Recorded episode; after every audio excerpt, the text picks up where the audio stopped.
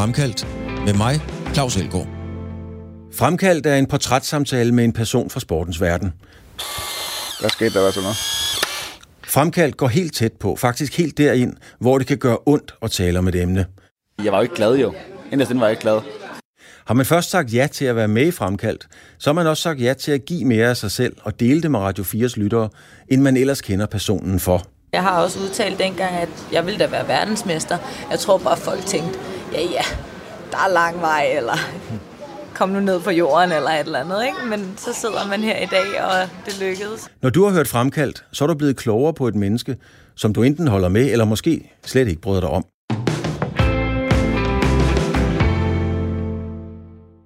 Nu kan I møde badmintonspilleren Morten Frost. Og selvom Morten Frost aldrig nåede at blive verdensmester, er han alligevel en af de helt store personligheder og profiler i badmintons historie. Morten Frost vandt nemlig All England hele fire gange. Morten Frost er et meget kontrolleret menneske, men det har han ikke altid været, og slet ikke som ungdomsspiller, hvor Morten Frost temperament var velkendt. Og i en stor turnering mødte hans modstander en dag op med en styrthjelm på hovedet og spillede med styrthjelmen på. Den episode lærte Morten Frost meget af, og ligesom med alt andet analyserede han situationen og vendte det til noget positivt og brugbart. Nu kan du høre Morten Frost fortælle om sine tanker og tilgang til livet, og hvorfor han stadig ærger sig over, at han aldrig gav sig selv lov til at nyde de mange og store succeser. Hvordan, øh, hvad, hvad, hvad er dit forhold til, til badminton i dag? Nu har jeg lavet mange interview med tidligere fodboldspillere, der tager ud og spiller lidt Old Boys fodbold og så videre. Tager du selv en kæt til hånden? Gider du se det i fjernsynet? Hvor, hvor står du badmintonmæssigt? Nej, jeg spiller ikke så meget selv. Jeg spiller faktisk stort set ikke selv. Øhm, jeg har haft en dårlig hofte i, i nogle år, som jeg så har fået lavet her for et par år siden, og har, det var en rigtig god beslutning.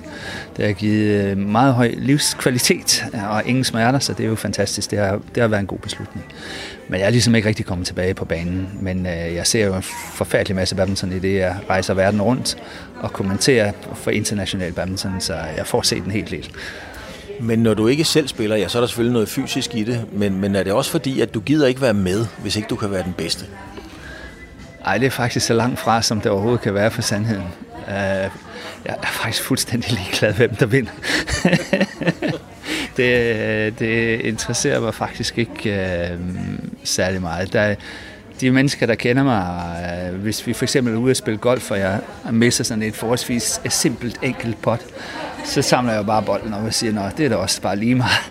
Så kigger de på mig, som om jeg er dybt idiot, fordi alle andre de vil blive mega sure, hvis det skete for dem. Men sådan er det ikke for mig. Jeg er sådan set, det betyder ikke noget. Det er lige meget. Men, men hvordan, øh, hvorfor har du det sådan? Fordi på, på badmintonbanen var du jo et analytisk monster, som gik op i hele detaljen. Øh, hvordan kan du så være en anden på golfbanen? Jamen, jeg tror, jeg er et andet menneske i dag. Altså, jeg tror, at jeg bare har flyttet min, min grænser. Alt, alt, hvad jeg har lavet, det øh, har ligesom medført, at det betyder måske ikke så meget alligevel. Så øh, der, der er andre ting i livet, der er langt, langt mere vigtigt. Men når du så kigger på den Morten Frost, som, som var det her monster inde på banen, sagt på den gode måde, og så ham, der samler bolden op og griner, og jeg glæder sig over, at de andre også øh, slår et bedre slag. Hvem af de to kan du egentlig bedst lide? Jeg tror, det er to ting. Hvad, øh, hvad er til, til sin tid? Jeg tror, at øh, det er også en meget menneskelig udvikling. Jeg plejer gerne at grine nu kan, med stor smil, så plejer jeg at sige, at nu kan folk ikke se det her igennem mikrofonen, men, øh, men vi bliver alle sammen sådan lidt rundere mellem ørerne, og også på maven, som tiden den går. Men øh, er du også blevet rundere som, øh, som menneske? Ja, men helt vildt. Det, er, det har været en meget stor forandring. Det har været en proces.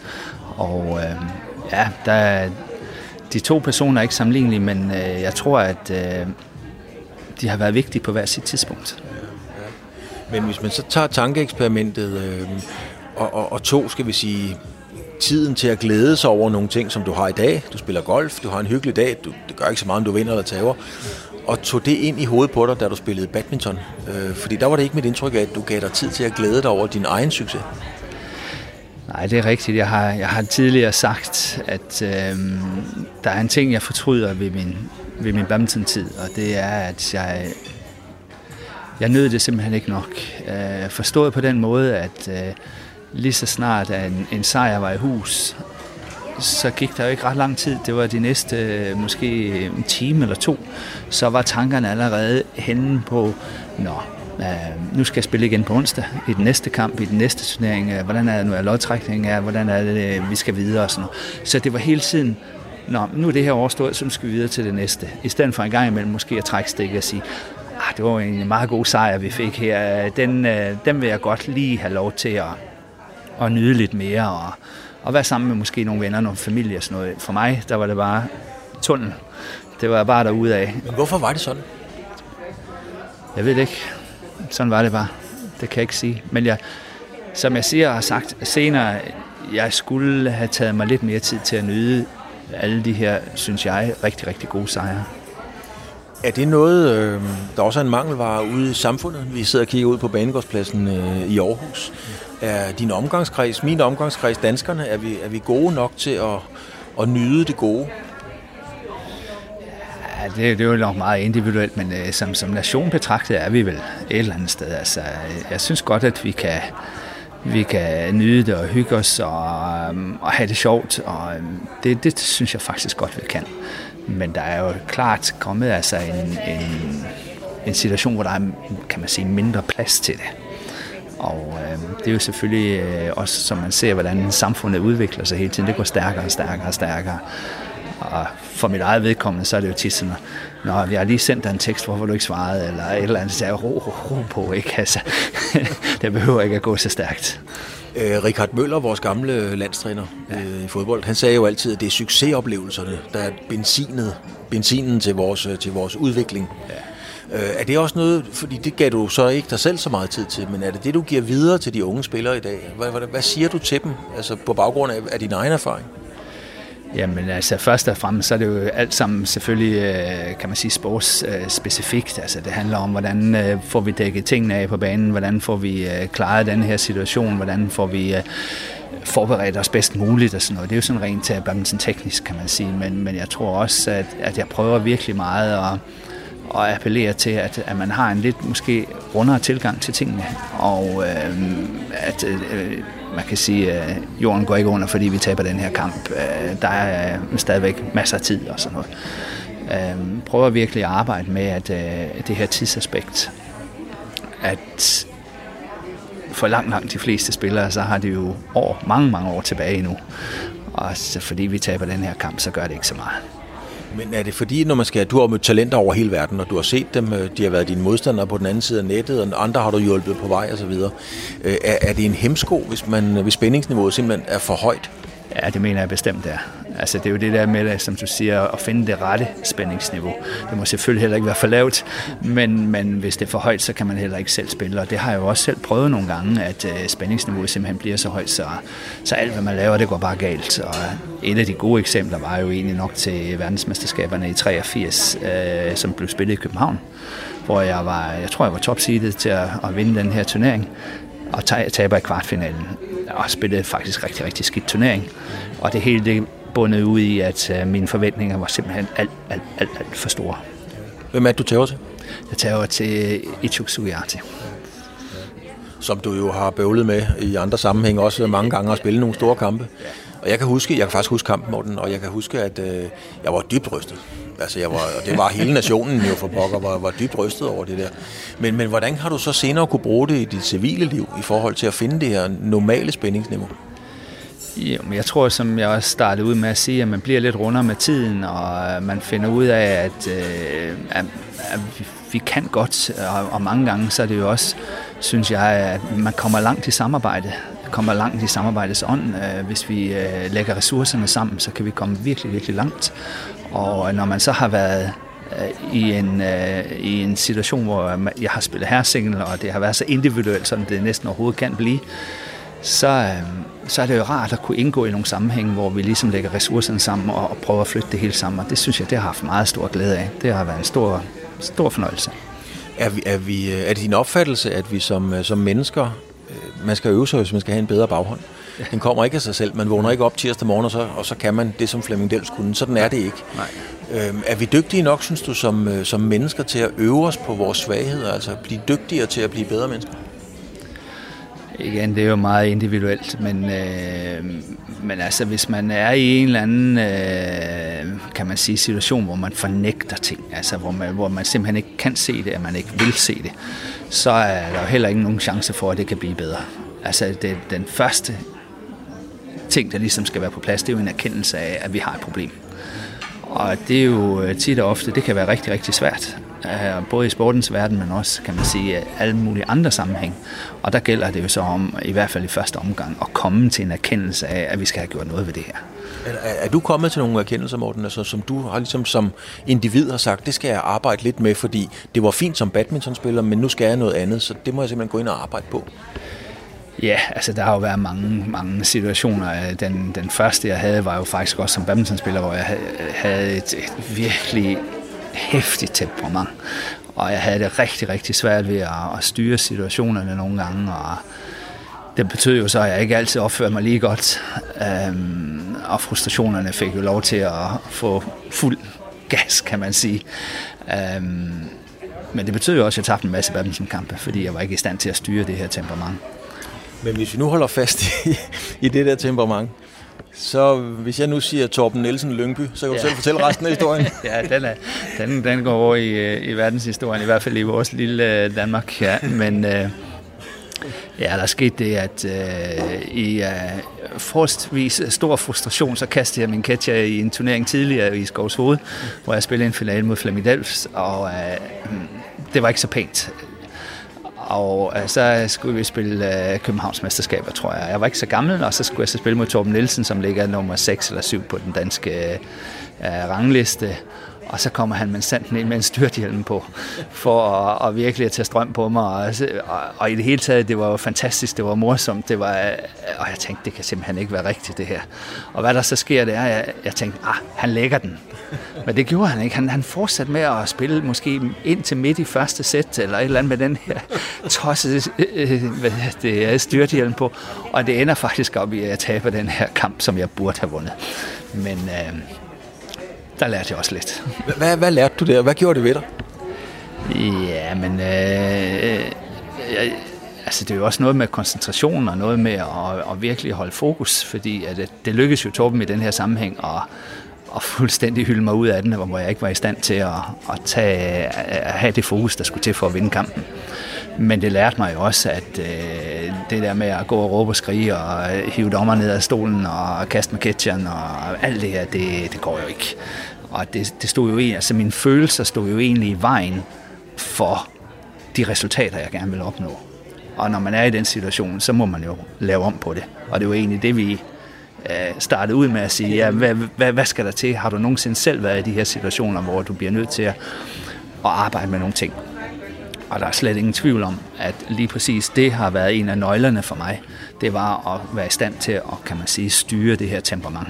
Men hvordan, hvordan arbejder man med det, Morten? Fordi vi sidder jo en masse mennesker, som godt ved, at vi har nogle fejl, og har svært ved at erkende dem. Okay, du gør noget aktivt, du finder ud af at kaste med catcheren, det er ikke vejen frem for mig. Så hvad gør man sådan rent faktisk for at, at, at øve sig på, på det? Jamen, det, er jo, øhm, det har jeg jo snakket med en del mennesker om, øh, og og der er rigtig mange, der siger, at det kan man jo ikke. Man kan jo ikke bare beslutte, at man ikke vil blive galt. Så siger jeg, jo, det kan man egentlig godt. Altså, det mener jeg jo faktisk godt, man kan. Jeg kunne i hvert fald. Jeg besluttede mig jo simpelthen for at sige, at nu, nu, nu bliver jeg ikke sur, nu bliver jeg ikke gal. Nu bliver jeg simpelthen nødt til at stoppe det her, den her aggression ned i maven. Ja.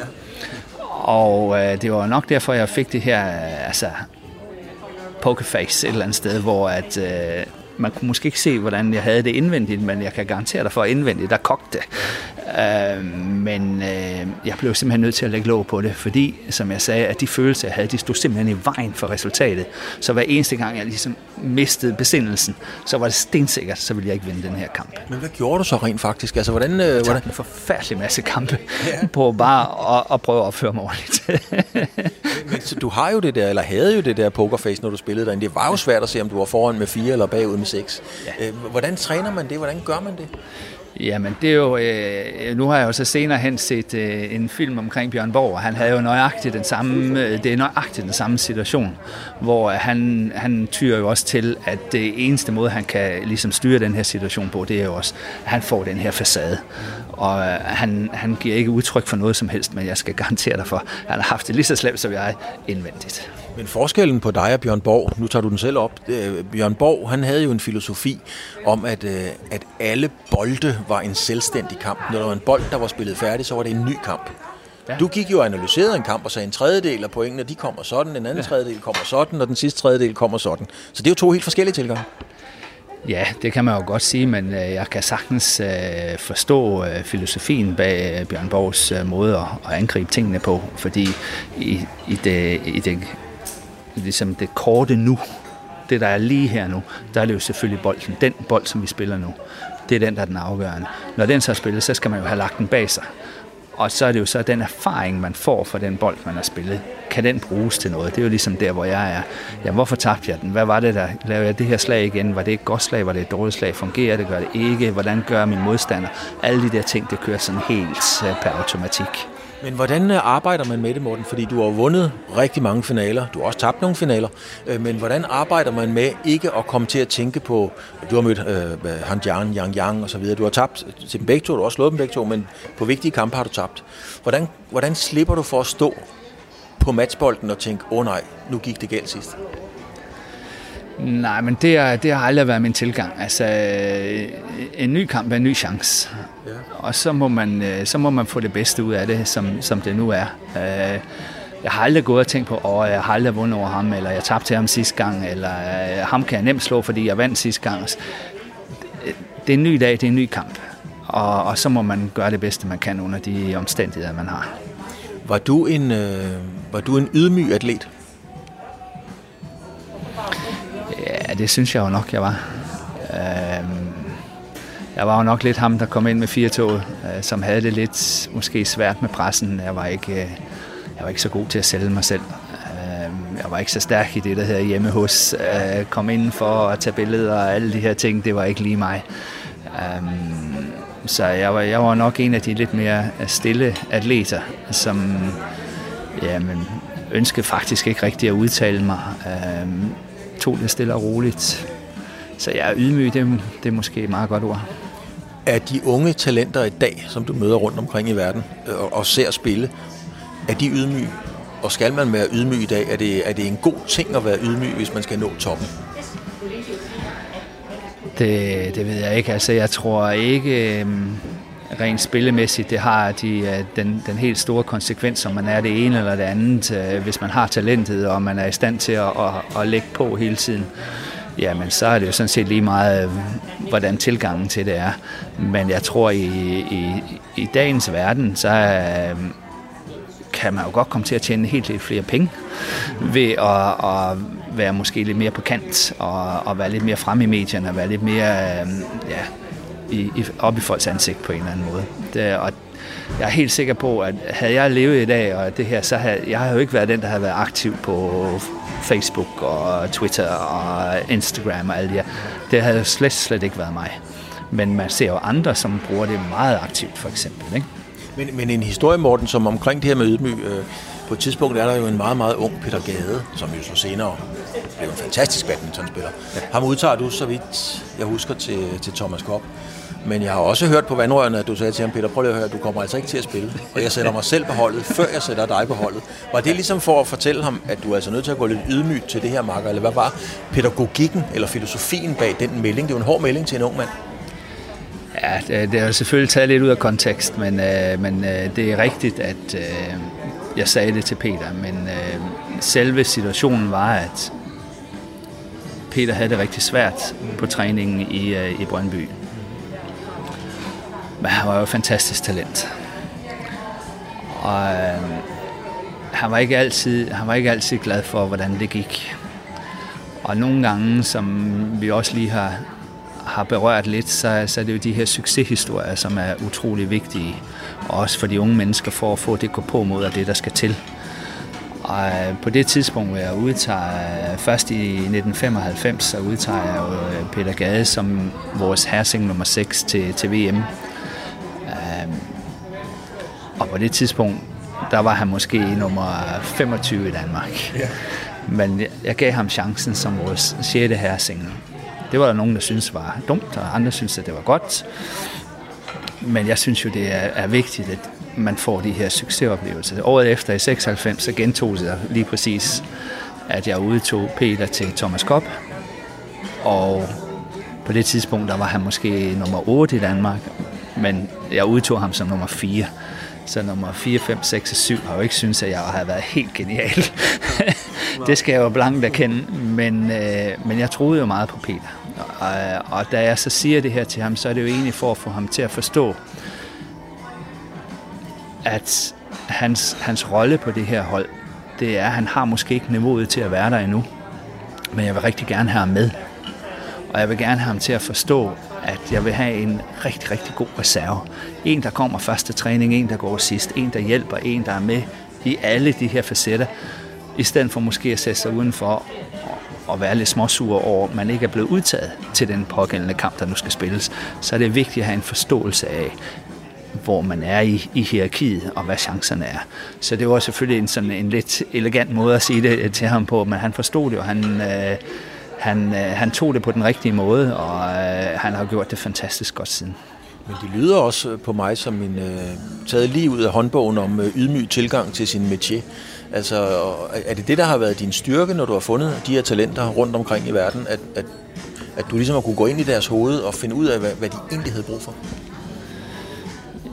Det, det kan man jo sige. Der, nogle gange så er det jo intuition, og nogle gange så er det jo selvfølgelig også en god dialog. Og øh, med hensyn til Peter, så øh, jeg kan bare huske, at jeg så ham spille nogle, øh, nogle ungdomsturneringer, og jeg kom hjem til min kone, og så sagde jeg, jeg har set mig selv. og så grinede hun bare og sagde, hvad mener du med det? Så sagde jeg, jeg har set sådan en, en lille fyr over for Aarhus, og han spiller altså god fyr. Og øh, han, han har noget af den der tilgang, den der, øh, uha, han bliver også gal. Han, han bliver også frustreret, han bliver også, han, man kan se, at han har alle de der aggressioner indvendigt. Han har svært ved at styre tingene, og, øh, men han spiller rigtig, rigtig god fjer. Men hvordan kunne du vide, Morten, at, at, øh, at det ikke knækkede ham? Hvordan kunne du vide, at sådan en melding, du kommer ikke til at spille, at det ikke knækkede ham? Fordi mange sportsfolk ville jo knække ned på den bekostning. Nej, men det, det, det er jo det, hvor jeg siger, at der er nok, der er nok sagt med et, et, et pænt smil, trods alt. Ja. ja øh, men, men det er jo ligesom om, altså det første, jeg spurgte Peter om, det kan jeg huske, øh, jeg sagde til ham, Nå, kunne du tænke dig at komme med til Thomas Kopp? Mm. Og jeg kan bare huske, at Peter han lyste op, og han synes, det var det mest fantastiske. Og så det er jeg glad for, at, at du tager det sådan, men du skal bare vide, at du kommer altså ikke til at spille fordi dit niveau, det, det var så lå implicit i det, var ikke højt nok. Og så kommer så den der lidt sjove, og hvis det er, så spiller jeg før dig. Fordi jeg kunne godt slå ham på det tidspunkt, som, som badmintonspiller, så kunne jeg godt slå ham. Jeg var forholdsvis bedre end ham øh, dengang. Peter var heldig øh, at, at møde en som dig, og dygtig til at lytte efter en som dig. Har du selv været dygtig nok på din vej igennem badmintonlivet og lytte efter dem, der rent faktisk måske havde nogle gode råd til Nej, det tror jeg ikke. det tror jeg faktisk ikke. Men øh, det, var, det var et andet system jo. Det var, det var noget helt, helt andet øh, dengang, at øh, jeg ligesom kom frem. Men jeg havde et rigtig, rigtig godt samarbejde med Sten Skovgaard. Ja som øh, hjalp mig meget, da jeg kom til Gentofte Badminton Klub, og har været en rigtig, rigtig god mentor for mig. Vi har haft mange sjove episoder. Uh, temperamentet har virkelig uh, gået højt, og uh, vi har fået sagt nogle sandheder, men, men det var et meget giftigt samarbejde, jeg havde med Sten. Og jeg kan bare huske, at Sten han sagde til mig nogenlunde lidt på samme måde, at uh, han ville godt hjælpe mig, men jeg skulle bare vide, at i det øjeblik, hvis jeg nu havde tænkt mig at spille dobbelt, så skulle jeg nok glemme alt om det. ja. ja, skal lige sætte Sten på plads. Jeg tror, at øh, Sten Skovgaard blev verdensmester i de første verdensmester i dobbelt. Eh, mixed dobbelt jo. I mixed dobbelt, ja. Med Lene Købenvild i virkeligheden. Ja, i 1977. I 77, ja. ja. Øh, og, og Sten har jo også kommenteret, ligesom du selv gør i tv, og ja. han er kompromilløs. Altså Sten Skovgaard har jeg hørt sidde og sige i fjernsynet om en kvinde spiller hende der, hun er for fed. Så han er jo ikke diplomat. Nej, det er han ikke, men det er også det, jeg siger. Vi har jo øh, vi har virkelig øh, fået sagt nogle sandheder, og, bølgerne er gået højt, men det har været utrolig produktivt, og det har været sjovt og spændende, og jeg, jeg har også de år yngre end ham, og har lært rigtig meget af det. Så vi har haft en god dialog, og det har været sjovt, men det var jo ikke... Sådan var det jo ikke dengang jeg kom frem. Vi havde jo ikke den her øh, nationaltræning. Vi havde jo ikke alle de her øh, øh, folk, som stod ved siden af og var med til at hjælpe. Der, der måtte du jo bare finde ud af det. Jeg har fundet et, øh, et klip her, Morten, som vi lige skal se. Du kan næsten selv øh, fortælle, hvad det er, hvis du kan kende det her. Skruer lidt op for, øh, for, lyden her. Siger det der noget, det her? Det er, det er Kina, det er Beijing. Det er 87, Ja. og det er... Øh, ja, det må være med Yang Yang. ja, det er VM-finalen. Det er det. Hvordan husker du den? Oha, super ærgerligt, at jeg ikke vinder. Ej, jeg var jo frygtelig øh, langt bagud i, i tredje sæt, men kommer jo faktisk op og øhm, er meget, meget tæt på at, at vinde, men øh, han, kommer, han kommer lige i mål med, jeg tror, 15-12 i tredje. Og øh, ikke for at, at, at træde i dem, du ikke har vundet, fordi du har vundet så mange andre, men, men du når ikke at vinde øh, verdensmesterskabet. Nej, Øh, kan du godt sove om natten med den erkendelse? sagtens. Sagtens. Jeg føler, at jeg har, har gjort mit bedste. Og øh, så kan man jo reelt set ikke gøre med. Jeg synes, jeg har vendt hver en sten. Jeg har gjort alt, hvad jeg kan for at, at, at nå i mål med, med det talent, som jeg nu har. Og det, øh, det gør jo, at i sidste ende, som du selv siger, jeg sover godt om natten. Jeg, jeg gjorde, hvad jeg kunne. Ja, fordi du, vi har også et andet, øh, jeg har et andet klip fra, øh, fra Calgary. Det er, fra, det er så fra 85, Det er for 85, ja. hvor du møder øh, third. Ja. It always seems to come down to brains and guts. Der er jeg da sikker på på et tidspunkt, at du vinder den her. Ja, der fører jeg 8-3 i tredje, og hvor man har det her sidebytte. Og så, kan, så går det fuldstændig i stå, og jeg taber faktisk 15-8. Jeg får ikke flere point. Det er fuldstændig vanvittigt, at, øh, at alle mennesker i hele verden, Morten Frost, altså går fuldstændig i stå. Altså, Øh, og jeg, sad, jeg kan huske, jeg sad fuldstændig målløs og så det her, og tænkte hele tiden, Morten han finder det frem, han kommer tilbage. Men du, du, du lukker bare ned. Det må da være et mareridt for dig at tænke tilbage på før 8-3 3, 15 år. Ja, mareridt er, er det jo ikke. Altså, det er jo... Øh, jeg, igen, altså, jeg kan kun sige, at jeg føler, at jeg har gjort mit bedste. Jeg, øh, jeg går, som du selv siger, fuldstændig i stå i det her 1985 i den VM-finale. Um, øhm, der var, der var nogle forudsætninger i den her kamp, som ikke helt faldt øh, ud til min fordel, vil jeg sige. Øh, jeg havde jo et, et ret stort presspil med min, med min angrebsklier og sådan noget, men vi spiller i Calgary, og hvis de folk, der ved det, der, det ligger jo så oppe i 1000 meters højde. Og, øhm, og det gør, at der er, der er tynd luft, men altså, der er mindre luftmodstand. Ja. Og det betyder faktisk, at de angrebsklæder, som jeg prøver at spille, de går ud på baglinjen, hvilket betyder, at jeg skal lægge mere luft under mine slag for at sørge for, at de ikke går øh, ud på baglinjen.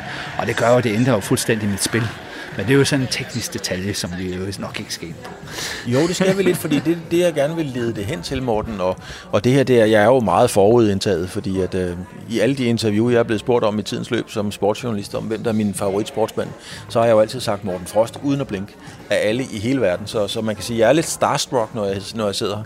Og noget af det, som jeg altid har været fascineret af ved dig, det er, at jeg skulle aldrig hørt dig komme med en undskyldning. Og det opfatter jeg heller ikke det her som mere som en forklaring. Men der er mange, der kommer med undskyldninger, når de har tabt et eller andet. Det kan jeg ikke huske, du har gjort. Det er muligt, du har gjort. Men, men har det været en bevidst stil, at du vil ikke stå og undskylde? Ja, bestemt. Altså, øh, nogle gange så har modstanderne jo bare spillet bedre end en, og det, det må man jo erkende. Altså, hvis du ikke var god nok på dagen, så var du bare ikke god nok. Øh, men øh, ej, jeg, jeg synes jo, jeg synes jo nogle gange, at det er lidt sørgeligt, når, når de stiller sig op, og, og det har lidt svært ved at få tingene til at hænge sammen øh, efter sådan en kamp. Jamen, så må man jo op på hesten igen, og så må man øh, gøre det bedste og, og bide det i sig. Og så, øh, som jeg plejer gerne at sige, der har jo været mange mandage, hvor jeg har siddet i stolen og kigget ud af vinduet og været rigtig godt sur på mig selv over, at man har tabt en kamp der om søndagen. Og så, øh, så er det jo tilbage på træningsbanen, og så er det jo derudad igen. Bruger de unge atleter i dag for meget øh, tid på at forklare og tegne og fortælle, i stedet for at kanalisere det ud i noget idræt? Det ved jeg ikke, det er igen individuelt. Jeg tror, det er meget op til trænerne at sørge for, at øh, man ikke hænger for meget fast i dynget, men kommer videre. Øhm, og så, øh, som jeg altid siger, der er en ny, der er en ny kamp i morgen. Og så, så er det egentlig bare det. Du, øh, du lærte mig engang et udtryk, øh, Jeg ved ikke, om det er dit eget udtryk, men du lærte mig engang udtrykket mental gæld. Ja. Det gjorde også ret stort indtryk på mig. Prøv en gang at forklare mig, hvad du mener, når du siger, at du skal have sat dine modstandere i mental gæld. Jeg, jeg vil jo gerne have, at de øh, ikke føler, at de har øh, så store chancer for at vinde. Og det kan man jo selvfølgelig øh, gøre på, på mange måder. Øh, men øh, en af de måder, jeg blandt andet gjorde det på, det var jo, at hvis du skal slå mig, så, øh, så kan det godt tage halvanden time. Og øh, hvis du vinder kampen, og det selvfølgelig ikke er en finale, så skal jeg garantere for, at du har tabt i morgen, fordi du ikke kan gå. så målet jo et eller andet er jo med, at, at, at, øh, at man gør det så fysisk og mentalt hårdt som overhovedet muligt, at man tager alle ressourcerne væk fra, øh, fra sin modstander. Og derved står de måske og tænker, ah, det kan godt være, det her det er lidt for hårdt. Og så bare de der få procent, der skal til, der måske kan få en kamp til at vinde, det er måske lige det, jeg skulle bruge til at, at vinde den her kamp. Så, så det er jo noget med at sende nogle signaler til sin modstander om, hvis du skal slå mig, så skal du ikke nok med, at du skal spille godt, men du, skal også, du kommer til at spille længe. Men jeg synes også, jeg har lagt mærke til, øh, hvis man ser... Lad os bare tage en situation, men man ser øh, fjerbolden ligger midt på banen, og man kan egentlig ikke se, hvem der har vundet den. Vi skruer ned for lyden, man kan ikke høre kommentatoren så er det meget, meget svært at se, om du har vundet eller tabt den bold. Du ligner altid en, der har vundet bolden. Du lignede også en, der forlod hallen, selvom du har fået en røvfuld, det fik du sjældent. Men selvom du har tabt, så forlod du også mange gange hallen i min optik, som en, man troede, hvis man ikke kendte resultatet, den vandt Morten. Ja, jo, men det er rigtigt nok. Ja, vi, havde en, vi havde en situation for, øhm, jeg tror det var i efteråret 84, vi spillede en turnering, og øhm, jeg tager til øhm, kineserne hedder Sao Chenhua. Øh, og ham og Yang Yang, det var sådan det samme, kan man sige, samme niveau. Og jeg taber den her semifinal, og så kommer jeg ud, og så sætter jeg mig bagefter uh, ude på bænken, og så kommer Jens Peter Nierhoff hen til mig, og så siger han, Nå, hvordan gik det? Øhm, jeg tabte. Og han, han sad bare, uh, han registrerede det overhovedet ikke. Og så vendte han om, så op mod mig, og så siger han, hvad var det, du sagde? Jeg tabte det kan du simpelthen ikke mene, så han kunne overhovedet ikke se det på mig. Han kunne overhovedet ikke se, at, at, at uh, siger bare, men han spillede bedre end mig. Ja. Men var det, hvordan, hvordan arbejder man med det? Fordi at, øh, igen, jeg kan, jeg kan huske, da Ulrik Vilbæk blev ansat som, øh, som landstræner i håndbold. Jeg laver et interview med ham og, og siger, hvad skal du lære drengene? Så siger han, jeg kan jo ikke lære de drenge at spille håndbold, det kan de i forvejen, men jeg kan lære dem at ligne vinder. Ja. Det er det eneste, jeg kan lære dem. Ja. Men hvordan arbejder man med det? Ja, men det er jo, altså, du skal selvfølgelig have noget fundament at stå på, øh, men, øh, men det er jo det her med, at øh, man sender nogle signaler til sin modstander om, at øh, det her det bliver hårdt, det bliver en, en lang kamp, hvis du vinder, som, som jeg sagde tidligere, så, så kommer det til at koste nogle ressourcer. Så er det jo også noget med at, at netop lige præcis ikke at lade sig irritere over nogle ting, som måske ikke lige går den måde, man gerne vil have det, øh, og, og virkelig holder fokus hele tiden. Og så bruger de åbninger og muligheder, der ligger, og så være dybt koncentreret og fokuseret omkring, at det er der, vi skal øh, ligesom sætte ind. Og det, øh, det gør jo, at man er, man, er, man er helt inde i sin egen verden. Man er helt inde, hvor man ikke lader sig påvirke af alle de ting, om der sidder 15.000 tilskuere øh, på lægterne, eller hvad det er, så, så er man inde i sin egen lille boble. Og det er, det er jo vigtigt at sende de signaler til modstanderne om, at... Men kan man lære det? Altså kan man træne det, eller er det noget, man er født med? Nej, jeg tror jeg godt, man kan lære. Men man skal jo have et fundament at stå på, selvfølgelig. Ja, det er klart, at man, man, man kan ikke lære at blive verdensmester, hvis man ikke har talentet. Øh, det, det, det siger sig selv. Men, men er det der, er det, er det inde i det mentale, at man i dag kan finde forskellen, øh, frem for at løbe rundt om nogle flere kejler, kan man sige?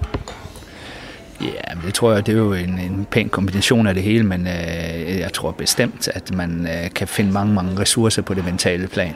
Øh, det er der slet, slet ingen tvivl om. Du har så, som vi har talt om, du har valgt at, at gøre det langt hen ad vejen på, på din egen måde. Ja. Øhm, har det, det at, tænker jeg, har både været din styrke, og måske også nogle gange lidt dit kors. At du en, øh, at du en, øh, en svær mand at ansætte, fordi at folk omkring dig godt ved, hvis vi tager Morten, vi får en kompetence, vi får en af de bedste i verden, vi får fandme også noget bøvl, fordi han gør det altså bare på sin egen måde. ja, det kan da godt være, at folk tænker sådan. Det skal, jeg, det skal jeg ikke kunne sige, men øh, det har du da nok sikkert ret i. Altså, jamen, jeg, jeg tror jo på de ting, jeg laver. Jeg, øh, jeg, igen, ligesom når jeg spiller badminton, så holder jeg fokus. Øh, jeg ved godt, hvilken vej vi skal. Og meget ofte, så giver det rigtig, rigtig pæne resultater. Du har lavet, du har lavet de store resultater, men, men ja, det er ikke mit indtryk, at du sådan ligesom vil gå for meget på kompromis med din egen... Øh, og det er jo en meget politisk verden, badminton også. Det kan lyde mærkeligt, men ude i, i Østen, hvor du jo har været i Malaysia, det er jo også en meget politisk verden. Altså, hvor meget kan du være der, Morten Frost, og hvor meget skal du være politiker for overhovedet at overleve sådan noget? Ja, det kommer lidt an på situationen, men nogle gange skal man være lidt mere politiker, end, end, end jeg er.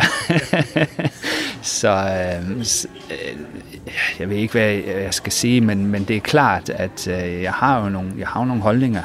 Jeg har nogle meninger omkring det. Jeg, nogle gange synes jeg jo også, at jeg godt kan se noget, som måske ikke så mange andre kan se.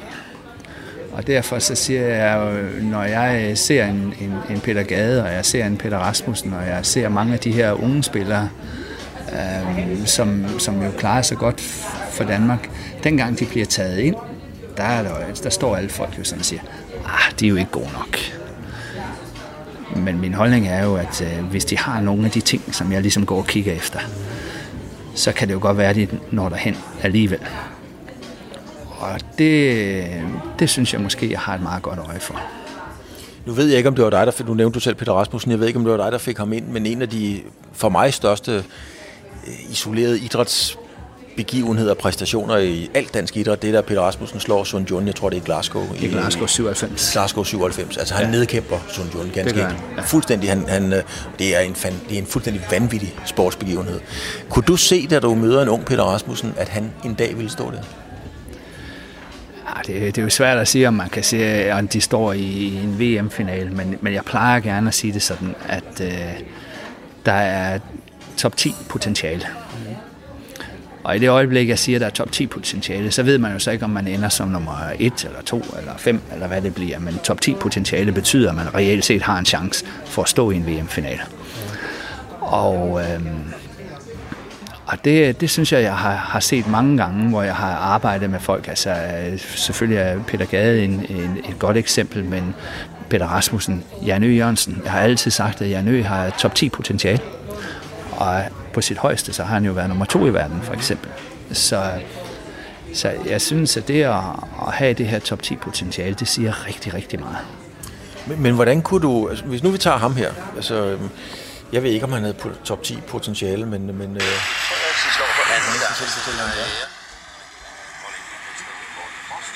Åh, men det er jo, det er jo Sav. Nej, det er jo i Frederiksen, kan jeg se der. Jeg så lige kun ryggen af ham. Det er jo i Frederiksen, ja. Jamen absolut havde I på top 10 potentiale.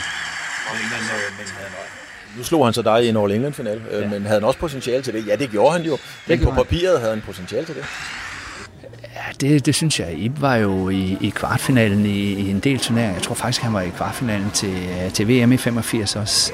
Jeg kan ikke sådan helt lige huske det hele, men han havde jo rigtig mange pæne resultater. Absolut.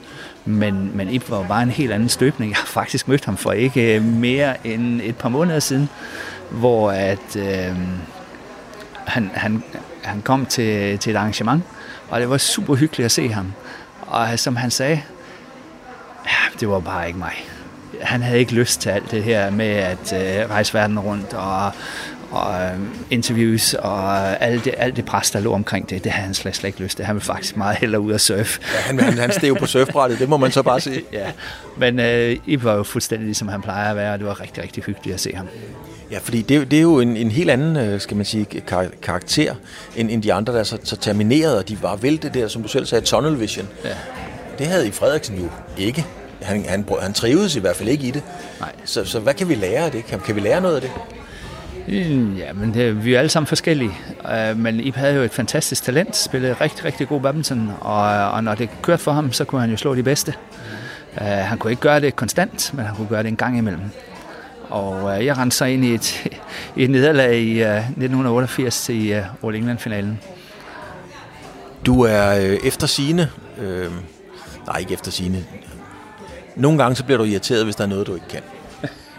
Og øh, du har ikke altid været skide god til computer. Nej. Og nogle gange var der nogen, der lagde en lyd ind på din computer. og den historie skal du selv fortælle, Morten, for den er faktisk ret sjov. Okay. Det var, jeg blev ansat i, øh, nu her det jo Badminton Danmark, i 1993 som sportschef. Og øh, vi havde ikke ret meget IT på det tidspunkt. Og jeg vidste faktisk slet ikke, hvordan man tændte og slukkede sådan en computer, hvis jeg skal være helt ærlig. Og så havde jeg, fik jeg et rigtig, rigtig godt samarbejde med øh, Finn Trerup. Og Finn han var landstræner, jeg var sportschef, og vi arbejdede dag og nat for at få det her system op at stå. Og så fik vi jo så vores første computer og alt det her, og Finn han var langt, langt mere inde i det end mig. Og så, så, øhm, så en, øh, en dag, hvor øh, jeg var taget hjem, så næste dag kom jeg ind på arbejde, og så når jeg så lavede en fejl, altså trykke på en knap, eller lave et eller andet, som øh, øh, den her computer ikke rigtig kunne forstå, så kom der en lyd, der sagde, åh nej, Morten. Og det blev jo bare ved det der, og Finn han var simpelthen ved at falde ned af stolen og grine, fordi så havde han jo simpelthen siddet og programmeret et eller andet ind, i min computer, der gjorde, at hver eneste gang jeg gjorde et eller andet, så sagde den bare, åh nej, Morten. Og det var simpelthen, det drev mig jo fuldstændig til vanvid. Men, men og du, du, kunne ikke, du kunne ikke finde ud af at slå den fra, Jeg havde ikke en chance. men du spurgte heller ikke om hjælp. Absolut ikke. Men er det ikke bare dig i en mødeskal? Altså det der med, du ville bare ikke spørge om hjælp? Jo, det var det jo nok, øh, men, men jeg kunne godt se, hvor det kom fra. Jo. Han sad derhen på den andet, ved det andet skrivebord, og han havde det rigtig, rigtig hyggeligt. Så øh, jeg måtte jo nok spørge ham, om han ikke ville slå den fra på et tidspunkt. Men, men det, det ligger jo nok lidt i, at øh, den personlighed, jeg har, Når jeg bliver spurgt, eller blev spurgt, øh, hvorfor jeg sagde Morten Frost, øh, når jeg skulle blive stillet til regnskab for, hvem der var min, øh, min favorit idrætsmand. Så sagde jeg Morten Frost, og så sagde de, hvorfor det? Og så sagde jeg som regel, øh, fordi jeg tror, at Morten kunne have blevet verdensmester i næsten alt, hvad han havde valgt at koncentrere sig om. Altså han har, han har psyken, han har øh, mentaliteten, han har det hele til næsten lige meget, hvad for en sportsgren han havde valgt, så kunne han blive en potentiel verdensmester. Og jeg ved, du er en beskeden mand, men har jeg nogenlunde ret? Ah, det er jo store ord, det må jeg nok sige. Uh, det... Altså... Du er heller ikke helt afvist det. Ej, jeg, altså, jeg var faktisk meget god til højdespring. Du sprang i en 93. Ja, 97 faktisk. 97 faktisk? Ja, ja uden at træne. Ja. Øhm, jeg spillede en, en, en stabil fodbold. Øh, men om jeg kunne være kommet helt i toppen, det ved jeg ikke. Men øh, der er ingen tvivl om, at min tilgang, Og det er jo den, jeg mener den, øh, den kunne have hjulpet mig rigtig, rigtig meget. Og igen, som vi snakker om lige før, har man det rigtige fundament at stå på, så er det jo, så er det jo virkelig, øh, så er det jo øh, en asset et eller andet sted, så er det jo virkelig noget, der betyder noget. Og øh, jeg har en god ven, der sagde, at øh, til min 60-års fødselsdag, at øh, hvis jeg havde fortsat i fodbold, så var jeg blevet en fantastisk sekser. Jeg havde spillet en, en, en god sekserrolle på, på sådan et fodboldhold. Og så siger jeg, det tager jeg som et kæmpe kompliment. Men anden har faktisk sagt det samme. Ja, men det tror jeg også, øh, jeg, jeg gør lige. Jeg tager lige min, øh, min øh, den her, fordi jeg skal tage et billede af dig, Morten. Eller jeg skal, jo det skal jeg faktisk, fordi det er en del af, af konceptet, og nu tager vi den lige der, og du sidder i lidt modlys, og så finder vi den her, og så skal du simpelthen fortælle mig, du skal simpelthen fortælle mig, Morten, hvad er det for en, øh, hvad er det for en mand, der sidder der? Og det er en glad mand. Ja. Det er en tilfreds mand. Og øh, som jeg snakker om, blev lidt rundere med tiden. Og øh, hviler godt i sig selv. Har let til grin. Ja. Øhm, og jeg tror, der er, det kan man sige, det der offentlige image og det private image, der er, der er verdener til forskel på de to. Og øhm, det, er jo, det er jo nok nogle af de ting, men det er jo selvfølgelig, fordi jeg kender personen forholdsvis godt. Ja, og det er en af de ting, som har overrasket mig glædeligt, fordi at, øh, at selvom at øh, du har været mit øh, forbillede, eller den jeg godt kunne lide, så tror jeg, måske har vi en enkelt gang drukket en kop kaffe sammen, men det er heller ikke mere, så vi kender jo ikke hinanden. Nej. Jeg var meget overrasket også, da vi sad og talte inden interviewet, over hvor meget du egentlig griner og smiler, fordi den havde jeg sgu ikke lige set komme. Nej, men der er meget stor forskel, øh, som jeg siger, på den offentlige Morten og den private Morten. Øh, det har der nu altid været. Øh, men, øh, men altså, jeg har jo faktisk let til, til latter og grin, og jeg synes jo, at, at det, det skal være lidt sjovt. Øh, men vi må godt arbejde hårdt. Det gør ikke noget.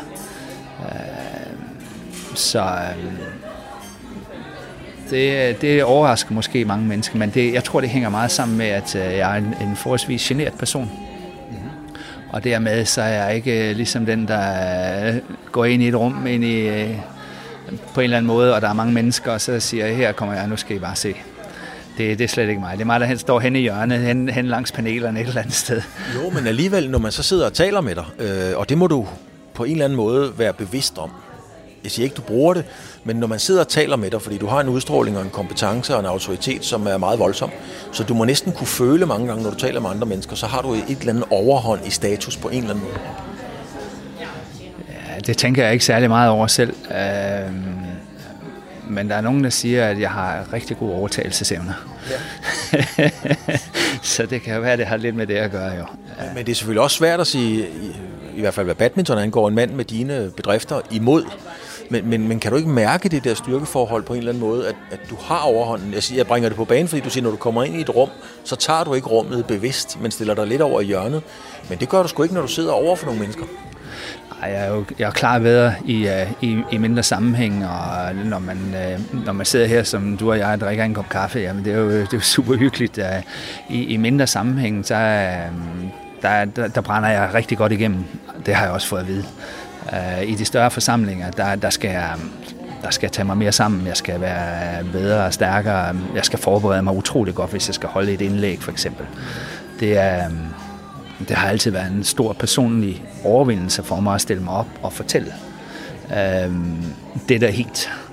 Øh, det har virkelig været noget, jeg skulle forberede mig på. Det er ikke sådan noget, jeg bare lige gør. Også, også hvis du skal fortælle om badminton? Ja, det vil jeg sige. Det, det lyder helt øh, absurd. Altså, fordi jeg mener, det er din hjemmebane, det er din baggård, det er det, du ved alt om. Ja, men det gør jeg jo også, men problemet er tit og ofte, så ender man ud af en eller anden tangent, og så glemmer man alt andet. og derfor så synes jeg jo, det er lidt vigtigt, at man, øh, at man har et eller andet struktureret øh, indlæg, hvor man kommer rundt og kommer rent pænt rundt om tingene. Men det overrasker mig stadigvæk, fordi du er vant til at stå på den store scene, eller som Jørgen Let vil sige, du har kørt på den store klinge altid. Og hvis du skal fortælle om badminton, formidle badminton, hvor du bare ved det, så, kan, så er det svært at forstå for mig, hvordan du kan blive nervøs over det. Ja, men det, det gør jeg. Jeg er rigtig, rigtig dårlig til at, at holde de her indlæg. Øh, det er noget, jeg virkelig øh, arbejder med mig selv om, selv den dag i dag. At øh, gøre det bedre, og gøre det bedre næste gang. Um, have, have den ordentlige struktur i, i det oplæg, som jeg laver. Um, også at vælge kan man sige, emnerne med omhu, sådan så at hvem kan det her være interessant for? Det nytter jo ikke noget, at jeg sidder og taler om min barndom, hvis det ikke er det, det gider at høre. Det er jo også det her med at, at, at virkelig prøve at fortælle lidt om, om, til det publikum omkring de ting, som de gerne vil høre om, hvad der måske ja, ligesom har deres interesse. Altså, du har altid været høflig i, i interview og savlig, når, når du er blevet interviewet af alverdens tv-stationer. Men, men nogle gange har jeg også tænkt, du virker som en type, der ikke gider spille tid. Mm, ja, det kan man jo godt sige. men, men problemet er jo, at der er jo mange mennesker, der har sagt til mig, jamen, hvorfor bruger du ikke den position, du har til at komme med nogle budskaber? Og jeg ved godt, det er langt, langt mere op i tiden i dag, end det var for 20 år siden og 30 og 40 år siden. men, men min holdning har jo egentlig altid været, at det kommer egentlig ikke andre folk ved jo, og jeg har ikke noget behov for, at de skal tænke ligesom mig. så, så, så det har jeg egentlig holdt lidt for mig selv jo. Og, og det vil jo sige, at det øjeblik, at man for eksempel er i et interview, og vi har ligesom overstået de her ting omkring en kamp, hvad det nu måtte være, jamen så er der ikke mere at sige. Men nu har du sagt noget i, i snart 55 minutter, øh, som jeg synes har været, været interessant og givet meget af dig selv. Har det været, øh, har det været grænseoverskridende? Altså, eller har du, har du i virkeligheden brudt dig om det? Ja, det har været grænseoverskridende. det kan jeg lige så godt sige. Det har været super hyggeligt. Jeg har nyt, jeg har selvfølgelig prøvet at, at, at sige nogle ting, som jeg normalt ikke vil sige. Jeg har prøvet at, at give noget mere af mig selv. Og en af de ting, som jo virkelig, kan man sige, ramte mig lidt, da du spurgte, det var jo det her med at sige, er Morten Frost en svær person at ansætte. det var sådan, ups, den havde jeg sådan lige, øh, den, den måtte jeg lige tænke lidt over. Ja. Uh, men, men jeg synes, det var et godt spørgsmål. Mm. Men det er jo også bare et tegn på, at, uh, at uh, jamen, vi har en anderledes snak her i dag. Men, men er det fordi, at, at, at ligesom du kan sætte pokerfacet på inde på banen, har du så også gjort det, når du sådan har været i interview, du har været i talkshows, du har været forskellige steder, så har du helt automatisk sat den der, det der filter for Morten Frost? Ja, det tror jeg nok, jeg har. Det er, det er meget sjældent, at jeg har sådan virkelig, virkelig, virkelig sagt, hvad jeg mener om, om ja, alt muligt. Men at jeg har, har forholdt mig savligt til tingene, og så, øhm, så ligesom lader det blive ved det.